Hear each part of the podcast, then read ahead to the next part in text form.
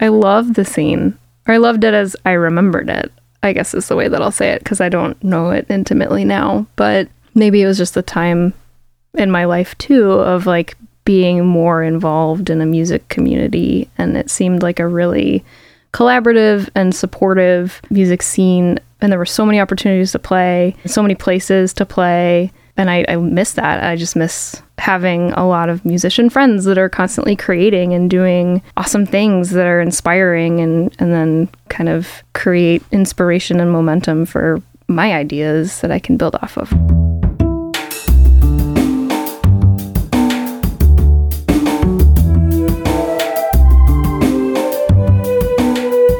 This is Champaign is also a band podcast. One songwriter, one song. I'm Sven, your host for a journey into the music of Champaign Urbana. Recorded in the Blue Box studio with a songwriter from the Champaign Urbana music scene, past or present. Champaign is also a band podcast is proud to be a part of the Champagne Showers Podcast Network.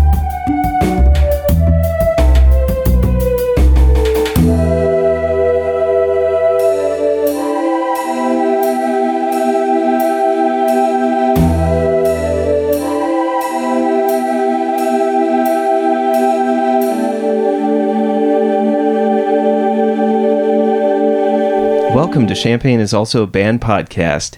Today, I have Trisha Scully. You may know Trisha from such bands as Bad Scientists, which is her current solo project, Starter Wife, where she plays drums, and Tall Tale, um, where she's the guitarist, singer, and songwriter. Trisha, welcome to the show. Thank you so much for having me. Today, we're going to be listening to your song Fidgety, which was released as a single, and without further ado, let's listen to the song.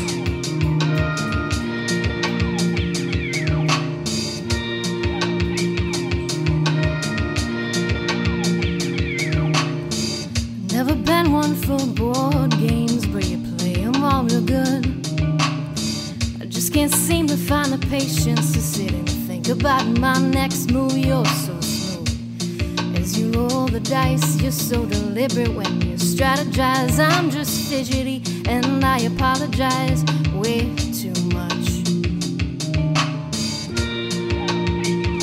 Oh, I'm okay. No, I don't need you.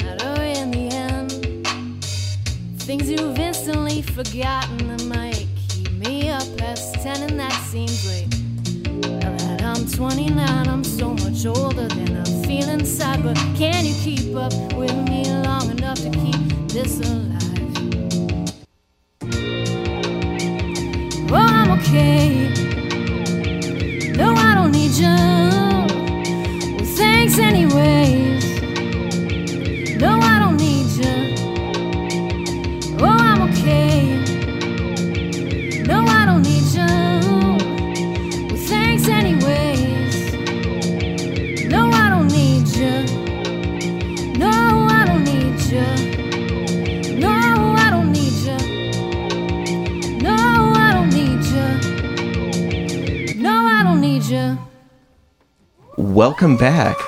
So, my first and favorite question to always ask is what came first? Was it the music or was it the lyrics? I think I wrote this song like six or seven years ago. I think it was the music that came first, or at least the verse guitar part came first. And then the melody for the vocals came after that. And I just filled in the lyrics as I went along. Follow up question. So, your style is based upon layering and using loop pedals. So if it was the music that was first, did you do this on the acoustic first or was it using like were you already messing around with the the loop pedals? I don't think I played it on acoustic first. I was playing it on electric, but I think I had it unplugged. The majority of the writing that I've done while living in Chicago has been unplugged on electric guitar because I don't want to disturb my neighbors, kind of thing. Even though I tend to do loop pedals and stuff, I feel very technically challenged when it comes to understanding how to hook things up in a way that only I can hear it and other people can't when I'm like writing or whatever. I remember writing that in my basement apartment in Chicago on my electric guitar sitting on my couch unplugged. Th- that's just where the original riff came from. And then I think I like waited until an appropriate hour of the day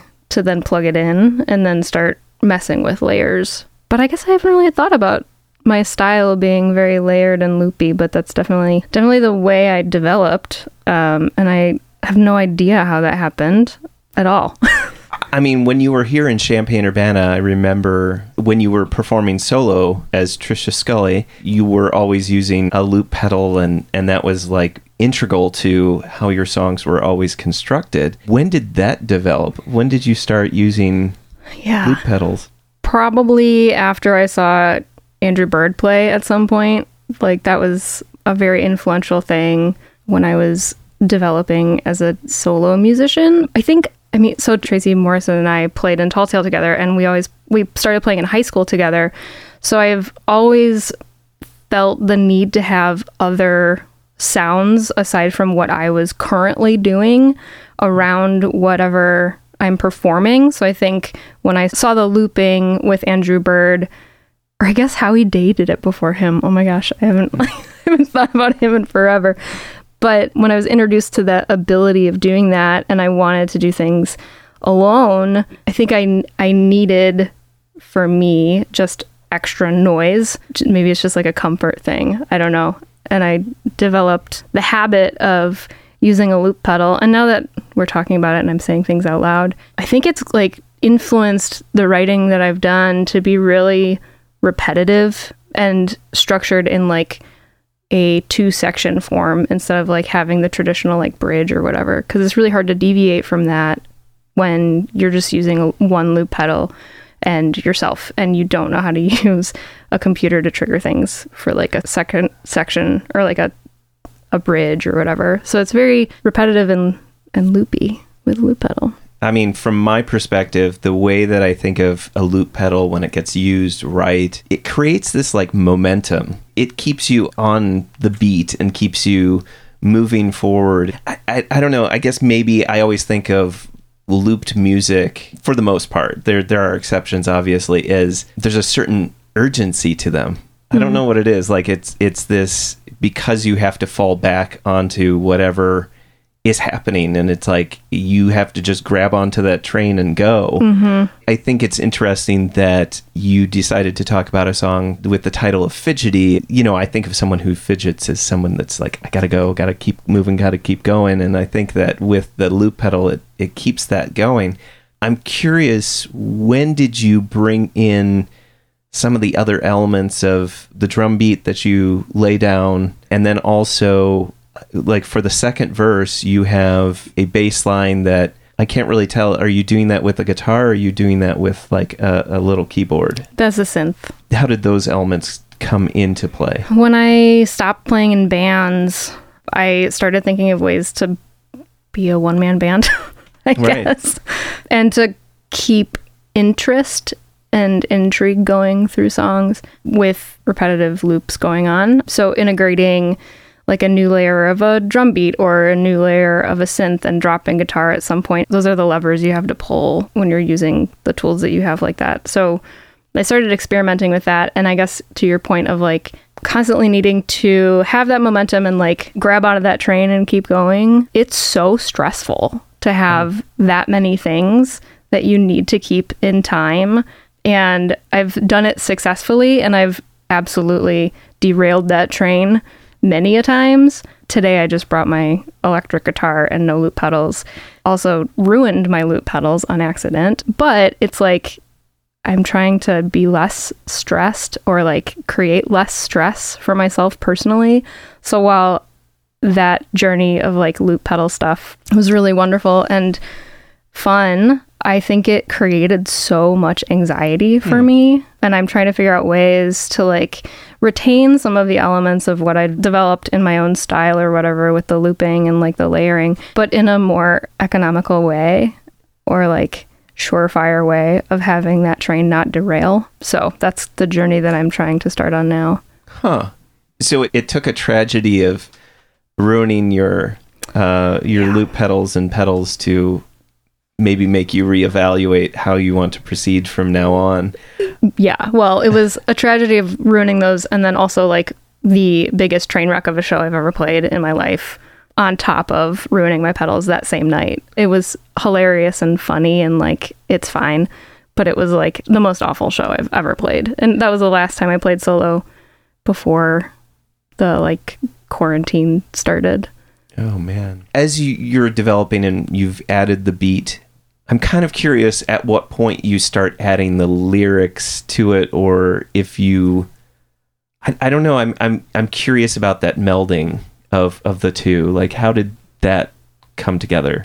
I think for this song in particular, I did that guitar riff first, and then I developed a melody that I wanted over it. Sometimes melodies come with words that I have in mind. I don't remember what it was like for this one, but I usually, I guess, in terms of the process that I go through, I'll like write a guitar riff, put some lyrics on top of it with a melody, add a chorus or a verse if I started with the chorus. I'm, I'm pretty sure I started with the verse at this point for this song, and just get really comfortable kind of switching back and forth from those two. And then I'll like let it sit for a little bit and decide whether I want to flip it on its head and completely change it or not. And I'll just start playing around with like putting a synth bass on it or like other textures. But it's really important that I let it kind of sit and get very comfortable with playing it the way that I wrote it first, like having that bass format to build off of. And then I just start messing around with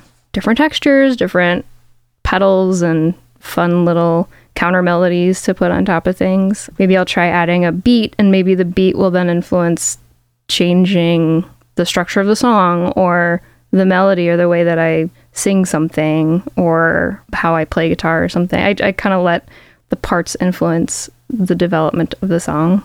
So that's how this one came together. When you started writing the words, did you have an idea of where you were heading with this or did something happen and then you you just like you said something when you were working on the words that you're like, "Oh, that's where I should go." That's a great question. I think how did I come up with the words for this? This song is like just straight up about anxiety. it's just, it's just I think that's a pretty obvious thing. I was very anxious. It wasn't like a conscious thing that I sat down and I was like, I'm anxious. Let me write a song about anxiety and being anxious. I was like newly on the dating scene with the apps. It was awful and it was like just something that influenced me to like think about how anxious that made me and how like suave a lot of people present or like seem and then how that like continues to create a spiral of more anxiety for me somebody who struggles with anxiety. Yeah. so that's uh, the influence of the song, and I kind of just rolled with it and let it develop from there. the two verses it kind of fits with what what you were mentioning with the uh, using a dating app or or how people present themselves and like having to kind of fake it in order to get someone's approval in order to even get that first meet right like Right. you you know so that's the i've never be- uh really I, I ruin lyrics, by the way. Um, I've never been one for board games, but you play them all real good. And I just can't seem to find the patience to sit down and think about my next move. I just keep thinking of that momentum we had mentioned before, and it's just like sometimes when you get caught up in that stream or you hop on that train that you're so concerned about staying with whatever's going on that you can't really think about what the next step is, right? Yeah. So, yeah, just an observation, but you're so smooth as you roll the dice. You're so deliberate when you strategize. I'm fidgety and I apologize way too much. Yeah, I I get that where it's just yeah. I mean, I felt like when we when you first got here, it was all me just like apologizing, like, "Oh, I'm sorry, it's, it's, it's another okay." Um, I feel like that's inherently Midwestern too, though. It's just a Midwestern trait. What what's the joke of like if you compliment a Midwesterner's shoes, they'll thank you, but also explain to you how they got them at such a considerable discount. Yeah, I love it because it's so true. it's Um, hundred percent true. so when did the chorus come out? Like Hmm. in, in in the order of things. I'm pretty sure it came out after I'd already developed the verse, the verses, probably the verses, and I'm trying to remember. Like Yeah. seven years ago or something, eight years ago. I don't even remember when I wrote the song. I could probably be better about remembering time and dates, but what's time? Right. What, exactly. What is? It's a construct. I probably had to sit with it for a while and just came up with like a melody and then fit some words to it. I'm realizing that I'm like not lyric focused, even though I really think about my lyrics as I'm writing them. I kind of just like drop them from my mind after I write them. And I just, it becomes more of like a texture in the overall piece of the song instead of like what the song is and I don't know where that comes from, but I am not a good lyric listener at all. Huh. It's weird. It makes me think about well, backing up even more, do you see writing lyrics uh, besides the textural part? Do you see that as as a way to I don't know, exercise or get rid of feelings and like once you've kind of gotten rid of it, it doesn't it doesn't need to be like rehashed, you know? Yeah, it's like a cathartic therapeutic process for sure. It's just like my trash bin. I guess, for lack of a better word. Or maybe like a journal that I just don't open again and it's down. And like once I'm happy with it and I think it represents whatever it is that's that I'm thinking about or like grappling with or want to tackle, it's done. And then it just becomes another piece of the bigger puzzle that I'm putting together. And I don't really think about it. Hmm. But I don't, that's not normal. I feel like that's not how most songwriters approach things. Uh, I mean, I think it, to a certain extent, the intent is a lot of songwriters, but maybe they don't. Their catharsis is the act of actually performing it as well, rather than just creating it. Yeah. Uh, that's just from kind of a casual observation. I, I want to talk a little bit about the chorus, about the words that you're using, the way that it comes out. Sometimes I always think that the voice in a chorus changes, like who you're talking to or who you are as the speaker, should I say? Like you change places with different characters in a story. You know, I feel that that the verses are very much maybe self-reflective but also you talking to someone, but I feel like the chorus is more of you talking to yourself and like reassuring yourself, "No, I'm okay." Or, "Oh, I'm okay." No, I don't need you. Maybe in re- reference to the anxiety, like what is the anxiety doing? Like how did that come about for you? It's totally, you, you hit the nail on the head there. Just like flipping the perspective from the verses, I guess. Like the verses are being anxious about, I don't know, talking to people that seem cooler than me or whatever. And like this longing and desire for connection. It, it's more anxiety driven than like actually seeking that true connection. And then so the chorus is like, all right, take a beat, like take a step back. You're good. You're okay.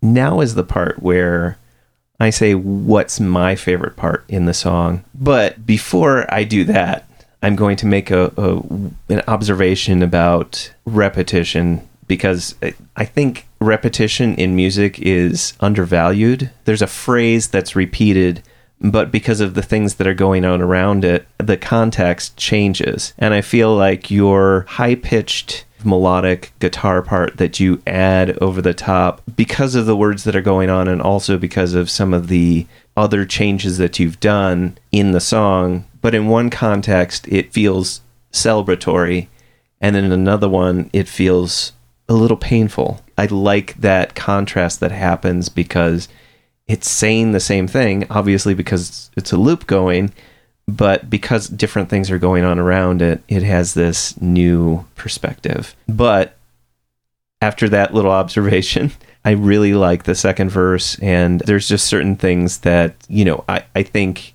is very relatable. The things you've instantly forgotten that might keep me up past 10, you know, that, that reflection of like, oh gosh, what do they think about me now? Oh, everything is ruined. I mean, this is me talking now in, in the way. It's always interesting how your words will, and my interpretation of your words tell you more about me than it does about you. But that thought of, oh God, like everything's ruined now. I don't know.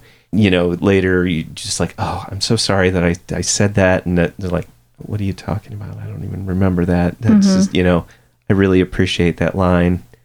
I'm kind of curious what's what's your favorite part of the song? Oh wow, how can I follow up that like beautifully insightful observation? I so appreciate everything you just said. I just really love that guitar part. I don't the verse guitar part. It's just I whenever I sit down to my any guitar, I usually play it. It's just like the thing that comes out of my fingers at this point. It just it's kind of like it's got momentum. I think I'm going to use that word that you keep saying and I just like the switching back and forth of it. And it's also I'm not using a capo so I can play all the time on any guitar, which is like not a normal thing for me. I was really excited about that that guitar part when I came out with it or when I wrote it. But I like I love what you're saying about conflicting or like two perspectives that are that are existing in this song of being like kind of hopeful, but then there's like something kind of sad about it too. And like th- that's just life. Like it's Yeah. hopeful but it's it's like you know being lonely is sad. Being alone is sad sometimes but it's also okay. Like it's what what is that? I think it's jamila woods has a song that's like i'm alone but i'm not lonely or something like that. It's okay to have many things exist at the same time. So of course my last question is why did you pick this song as the song that you wanted to talk about today? Oh, it's like the only song that I have remotely recorded in a presentable way over the past like 10 years. So yeah. And with that, we're done. Um, Champaign is also a band podcast is proud to support Jubilee Cafe. Jubilee Cafe is a free weekly meal program at Community United Church of Christ, 805 South 6th Street in Champaign, Illinois. Jubilee Cafe serves a home-cooked meal from 5 to 6:30 each Monday. Their mission is to feed hungry people by cooking healthy, delicious meals and by serving their guests restaurant style with servers waiting on tables. Jubilee Cafe is open to anyone who cares to eat with them. Because food insecurity among students is so high, they serve students as well as others in and around the Champaign Urbana community who struggle with hunger. Meals are free to all and will be served each Monday evening. Located in the accessible lower level of the building at 6th and Daniel Streets in Champaign. For more information on the meal or how to volunteer,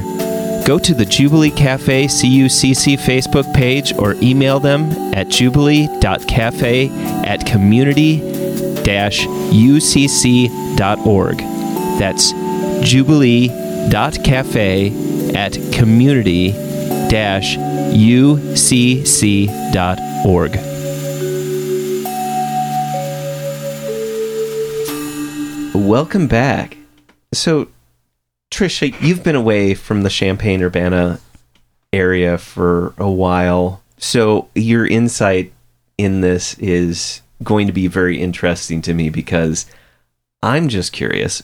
What was your favorite Champaign Urbana venue? I think I don't think it's open anymore, but I loved Mike and Molly's upstairs just because of how like small and intimate it was and I don't know, it, it, it just always seemed like a comfortable place to be for whatever reason.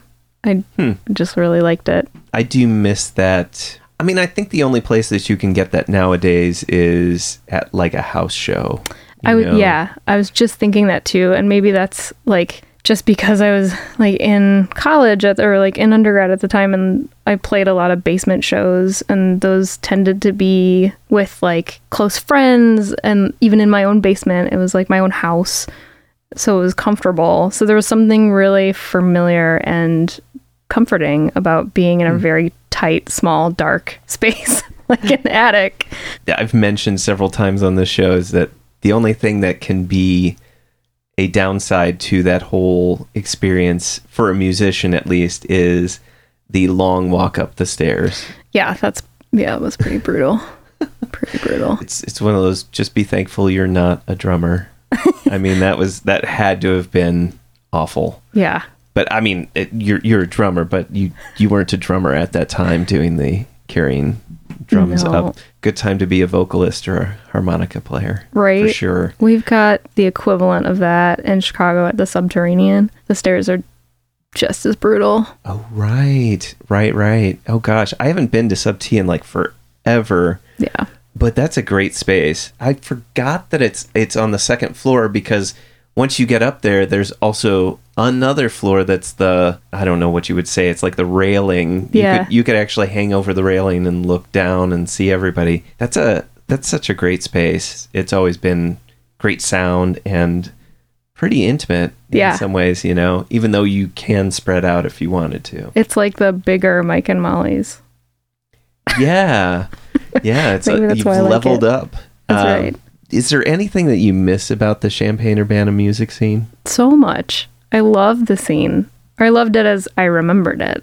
I guess is the way that I'll say it because I don't know it intimately now. But maybe it was just the time in my life too of like being more involved in a music community and it seemed like a really collaborative and supportive music scene and there were so many opportunities to play so many places to play and I, I miss that i just miss having a lot of musician friends that are constantly creating and doing awesome things that are inspiring and and then kind of create inspiration and momentum for my ideas that i can build off of it's a beautiful little scene here I guess speaking of that, are there any bands that you remember back in the day that you wish were still around? Wow, I haven't thought about this in a while. I don't know. I mean, we played with like Elsinore a lot. They're around. Are they? They're around, right? No. No. Well, around. I mean, I haven't seen them play.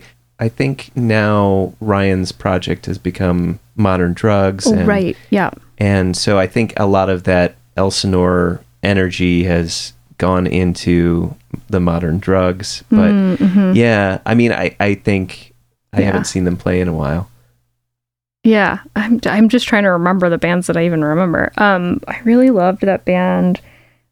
I think Matt was the drummer, and then his like best friend was the guitar player. Matt Campbell. Oh, I'm like blanking on all the. I should have brushed up before this no, podcast. no, no, no, that's fine. No, Let me I mean, apologize a million times.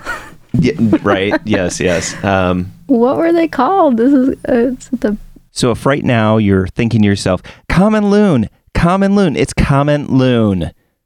Don't worry, we got to it after the podcast was over. We finally remembered, but sorry, Common Loon, for forgetting who you were at that point. So sorry. edge of my tongue. Or tip of my no. I mean the the one that I kind of uh, that I miss a lot is uh, New Ruins. I thought that would. oh be, yeah, I would love to see them reunite or play together a little bit. Um, Matt and Rob. That was I think it was Rob. okay, well, uh, I'll probably edit that. We're gonna edit that out and figure figure out the name. Um, yeah, New Ruins was great. Um, oh, I I- remember like you and Yorn. you and Yorn. I love them. I miss them. I haven't seen. I I don't know what happened to them, but but yeah, so I guess you know Mike and Molly's Seven Saints has has picked up, but doesn't perform or doesn't Yeah. doesn't have a show on a on a regular enough basis. But I don't know if you've like the Rose Bowl has has turned into there. Sometimes they're doing three shows in one day, and Wow. um, but they have a stacked lineup. Like every single day, there's music. And, Amazing. Yeah, Love that. you know they've really taken the reins and made it made it a special space. I started having like other bands that were like flooding back into my mind as you were talking. Like Santah and Grandkids were like bands that we played with all the time, and that was so wonderful. I think Santah still plays in Chicago. Grandkids is not a band anymore, but VV Lightbody is the new band, the new iteration, I guess. Amazing. Um, what do I miss though? What other things do I miss? I I don't know. I just love I love Champaign always. Mm. Champaign Urbana, just such a good vibe. Riding my bike everywhere, sitting at cafes. I think I miss I miss being able to sit at a cafe until late at night and like read or I'm not studying anything anymore for any like academic purposes, but just the ability to do that, I think that's really lacking in a city like Chicago or any city that's probably not a college town. Like all cafes close at like five or whatever, and then you have to sit at a bar and the music is like really, really loud, and then you drink too much and then you're not reading your book anymore or Right. whatever. Like it's just it's not as productive. So then I just stay home a lot. Yeah, you were here as a student. Then that's what brought you to Champaign Urbana. Yeah, I was here as a student. I transferred in, I think, as like a maybe junior. I went to DePaul in Chicago first and then community college for a little while. And Tracy, we were in a band together in high school. She's two years younger. We recorded the Tall Tale album while she was still a senior in high school, I think. And then we both decided to go to U of I and we came down to U of I with this finished album and we pretended we were a club on quad day and passed out our CDs and tried to recruit people to play in our band, and that's how our band formed. Nice. So that's why I, w- I I came here. I love that. yeah, Yeah, I had no idea. And you, uh, I believe, didn't you? I, I don't know if you still play the trumpet, but you played the trumpet on Tall Tale, Mhm. as well as guitar and sang and anything else that needed to be done. yeah. I guess I'm getting to my final question of this section, which is what do you think makes a good music scene or a good music community? I think a good music scene and community is a collaborative, connected one with lots of opportunities to play, good venues, like good hosts of music, I guess, creates a nice scene. But always the best scenes are just the the one where connection can be facilitated in the most the easiest way. Like that's all art is is trying to connect. Maybe that is my answer. Excellent. No, hey, don't don't touch yourself. That was a great answer. I'm going to add onto this. So, how would you contrast the Chicago music scene? Although I know that that's just massive, and I want to say seems kind of segmented, and you know that versus the Champaign Urbana music scene. I feel like I'm not super connected to the Chicago music scene as much as I was in the past. So I'm I can't hmm. speak to the state of it now, hmm. maybe. I mean, I'm from the suburbs up there and that's where I started playing out mostly, like before even coming down to Champaign and then going back up. It is pretty segmented, I feel like, but there are certain people that are able to kind of cross the segments pretty seamlessly and even though it seems big it's still kind of small and hmm. like you know the people that play a lot. You see the same people at the same venues all the time. So in that way it's similar to like a Champaign urbana feel. I feel like it was more welcoming in Champaign urbana than it is in chicago. Chicago a lot of the talent buyers they just change constantly. So it's harder, I've found anyway, to like establish a good working relationship with certain talent buyers because they'll be gone or like certain venues. They'll be gone in like, I don't know, a year or whatever. And I don't play very often. I'm speaking to an experience that has happened recently. There's a certain venue that I've played since I was like 16 years old. So for like almost 20 years. And every time I've played, I've filled it up to the point where there's like standing room only. But every time I play there, I'm working with a new talent buyer, and that new talent buyer is always like, mm, I think you need to add another act to your show because I don't think you're going to fill the place. And I'm like, well, you don't know me. And Mm. I've been playing in Chicago for a very long time. And I have family and friends that will come out because I don't play often. So let me tell you how it goes. You will be pushing people out of your venue. Like, it's not, you're going to be turning people away Huh. please listen to me. So it's kind of Mm. frustrating in that sense. And I don't, I didn't feel like that was the case in Champaign because it's all the same people all the time, which is Yeah. wonderful. You can create good working relationships with people and friendship. And that can happen and has happened in Chicago, but it's a little harder, I feel like. I don't know. Yeah, there's a certain sense of like people need to be a little bit more trusting of of the artists and etc. I don't know. It's yeah. Um, I I've been reflecting on it a lot, just looking at like past bodies of work that I've done, and it's I think because like I grew up in Chicago and like I started playing Chicago venues like as a kid, like late teens or whatever, and it's a tough scene to break into. There's always this like this feeling of I have to prove that I am like good enough to be here and play mm. at your venue. And that has, I've never shed that. And it's something that I'm very aware of now and I'm working on it because it's not like, that's not a good way to approach anything. And it definitely influences the intricacies of guitar parts that I've written in ways that are negative or like overcomplicated or maybe overcomplicated lyrics instead of like going for like a more a general like easier more like palatable way of doing things just to prove yourself which is Right. stressful Well, yeah, to to show what that you have like the chops or that you you can hang yeah um whatever the kids these days say yeah um which they do not. Um they might they might.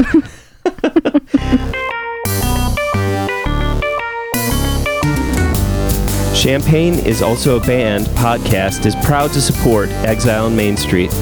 Exile on Main Street, located in the old train station building at 100 North Chestnut Street in downtown Champaign, has been helping to build record collections since 2004 carrying a wide array of new and used LPs, CDs, and video games. Exile on Main Street has something for just about any music enthusiast and old school gaming devotee. Exile also hosts regular free live music shows on its stage, so be sure to check out their Facebook, Instagram, and Twitter pages for the up to date details on the next upcoming event. Open seven days a week. They can be reached by phone at 217 398 Main. That's 217 398 6246. Welcome back. So, Trisha, what is your favorite non musical thing or things? my favorite thing i think it changes depending on my mood but i really enjoy playing ice hockey that's fun started doing that after college You started after college. What got you into that? i lost a bet in a bar Okay. So, uh, explain the, uh, if you can, explain the nature of the bet. Like, how did Yeah. you lose? So I was at a bar near where I lived. I ran into a friend that I knew from high school who I hadn't seen since high school. And he was like, Hey, I started playing ice hockey. You've always been athletic. You should play. And I was like, What? What? What? And he's like, Yeah, I've got like a, a, a what is it called? A A, stick and puck. Oh. It's it wasn't a league. It was like a drop-in thing where you can just like show up and pay 20 bucks. And the format of it was like you drill or not drill. They like teach you skills for 30 minutes and then the last 30 minutes you play like a scrimmage game or whatever. And he was explaining the nature of it and it sounded intriguing. And I did always want to play hockey when I was growing up and my parents never let me because it's extremely expensive and you have to be driven everywhere and they were not for either of those things. So my friend was trying to convince me to play and I was like, I work for a nonprofit right now. Like I majored in French. I'm not paying for hockey. Like what what do you think is to happen here, bud? And he was like, "No, no. Let's make a bet. I bet that I could find you everything you need to play hockey for less than $100. Mm. If I don't, I will give you $100. If I do, you have to come play hockey. And I was like, okay. And he found everything because his friend was getting out of hockey and we happened to be around the same size. And his friend was just trying to get rid of his gear anyway. So I got all the gear for under 100 bucks and I thought to myself, okay, if I'm going to try this, then I'm going to really give it a try. And that like training session thing or whatever, you could buy like a 10 session punch card for like a discounted price. And I was like, I'm going to play for at least the length of this 10 session punch card and see how it goes. And the first like three times I played, I hated it and I thought I was going to die. And I felt like a truck had hit me and then backed up over me and then hit me one more time and then backed up over me again. But then I started like getting the hang of some things and I started really enjoying it. And it took me out of my head. Like, I think the thing about like playing sports or I don't know, finding something that you kind of like lose yourself in. It's like a meditative state, kind of. You don't let anything else like bother you while you're doing it. Like the only thing I could focus on was not falling or like dying while I was on the ice or feeling like I was going to get smashed or like rammed into the boards or like get a puck to the face or something. I don't know. So, like, that was the focus, and I was able to not have any other chaos in my head. And it was like a freeing, wonderful thing. And I was like, okay, well, I like that. And the sport is wild. Like, let's just keep going with it. So, Huh. it's a nice, like, meditative thing, which is a really weird thing to say.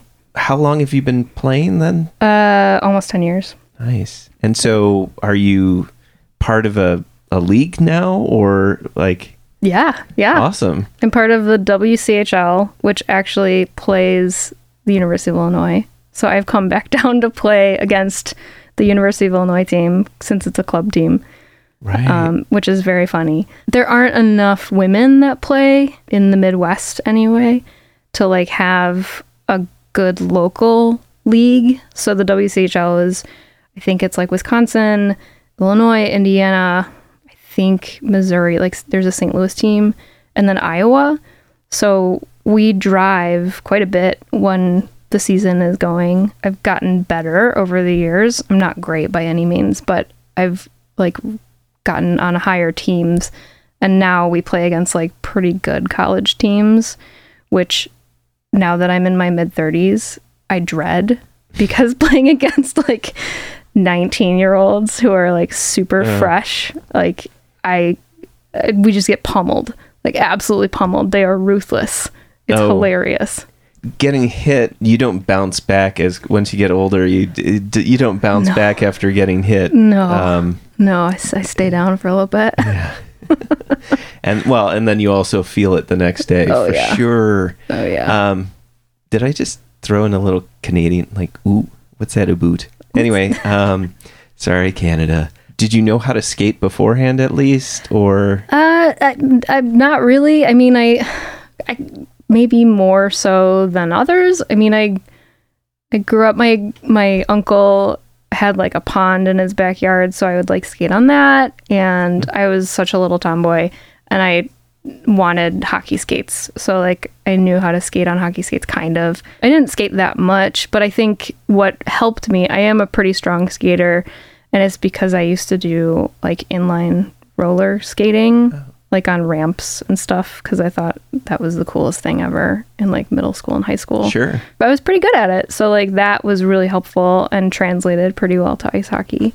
like regular skates versus hockey skates, are the inline roller blades are they closer to ice skate like ice skates or hockey skates? Like figure skates. yeah. Um, I don't know. I guess maybe hockey skates. Hmm. Okay. No, I I was just as someone who is is terrible at all of that.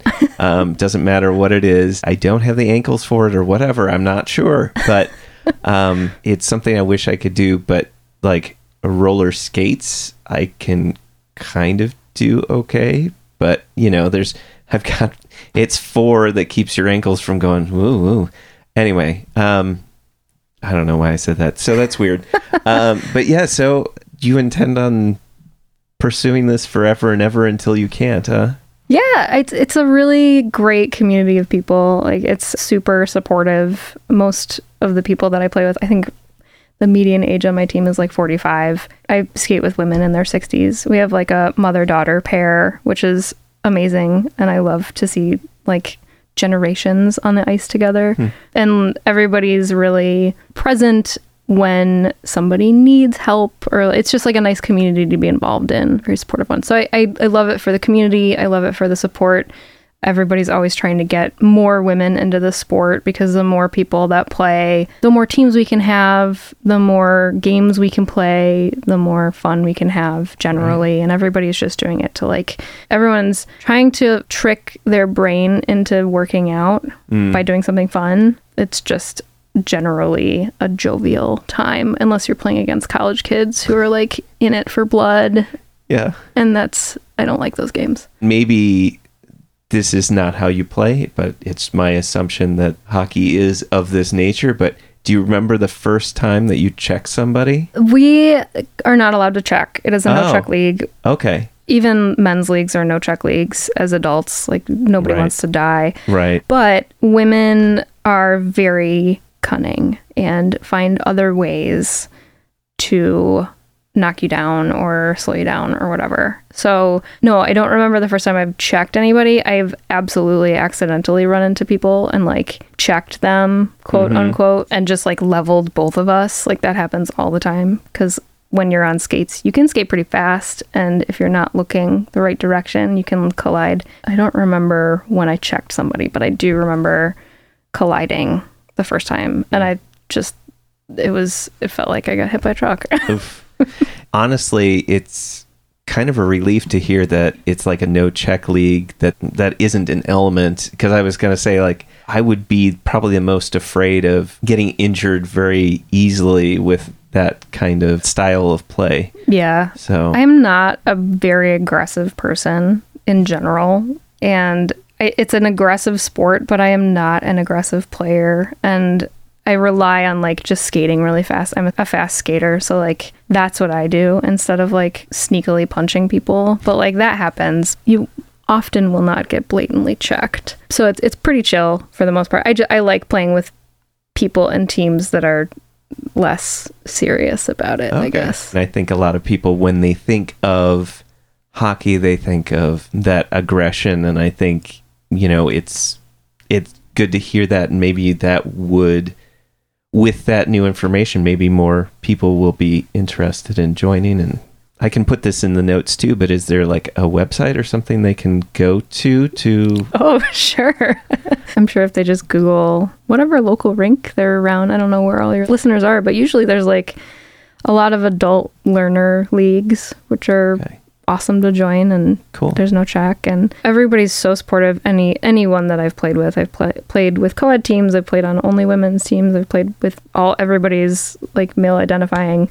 And then there's just me. And like rarely do i feel like i'm in danger i guess like the only time is when there's like a, a beginner skater that's flap shots left and right like and they're just not aware of how dangerous they are. That's the only mm. time that i get a little nervous but that doesn't happen very often. And usually somebody kind of goes up to them and says like all right just tone it down. We're not going to be in the nhl Trisha, thank you so much for coming out and you know telling me about your song "Fidgety" and just about being here in the Champaign Urbana music scene for a time being and the Chicago music scene and your favorite non musical thing. I just really appreciate you taking the time to come out here and, and chat with me.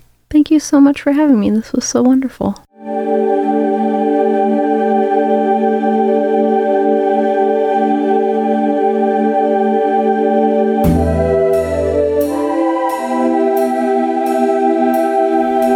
Thank you for listening to Champaign is Also a Band podcast. This is Trisha Scully reminding you great music is out there. Go find it where you live.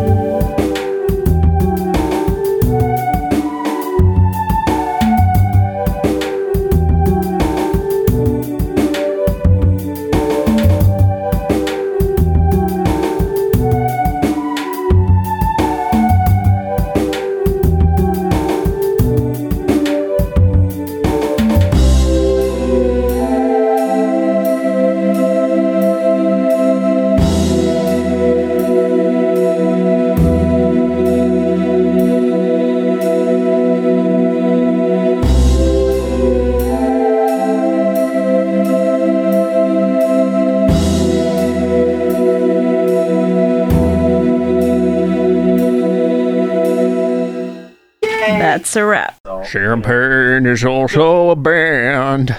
You almost have an NPR voice. It's so good.